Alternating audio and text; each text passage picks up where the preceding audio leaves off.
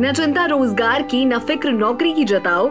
नाली की चाय और पकोड़े से लाइफ को झिंगा लाला बनाओ।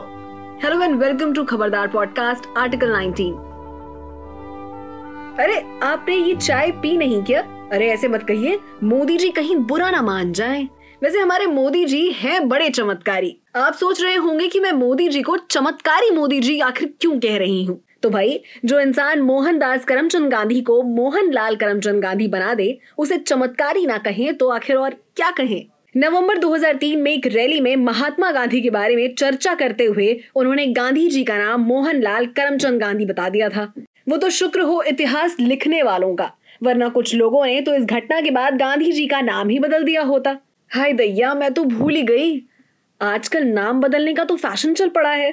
पता नहीं नाम बदलने से किसका फ़ायदा होता है। खैर, आपको पता है, नवंबर 2003 में ही बैंगलोर में नरेंद्र मोदी ने कहा था कि 15 अगस्त को प्रधानमंत्री का भाषण लाल दरवाजे से होता है। अब उन्हें कौन समझाए कि लाल किला और लाल दरवाजे में फ़र्क होता है। वैसे फ़र्क करने में तो ये माहिर हैं, लेकिन हो सकता है जाति, धर्म और दरवाजे में थोड़ा फ़र्क हो तो समझ सकते हैं ना आप।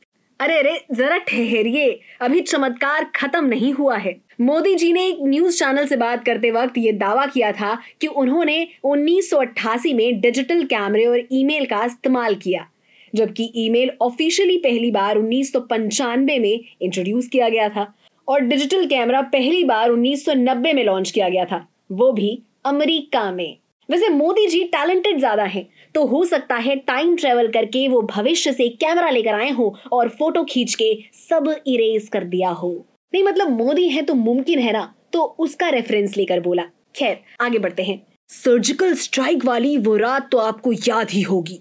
अरे, इसमें भी हमारे चमत्कारी मोदी जी ने बहुत बड़ी भूमिका निभाई थी। हाँ आपको पता है, ये मोदी जी ही थे जिन्होंने तरकीब दी थी कि आज बादल है, रडार से बच सकते हैं। जाओ सर्जिकल स्ट्राइक करो। भाई, चमत्कार करना ना तो कोई इनसे सीखे। वैसे इनके चमत्कार और चाय का गहरा संबंध है। तभी तो किसी शहर में नाले के पास चाय बेचने वाले के मन में विचार आया, अरे ठीक वैसे ही, जैसे हमारे मोदी जी के मन में विचार आता है। हाँ कि क्यों ना गंदी नाली से निकलने वाली गैस का इस्तेमाल किया जाए।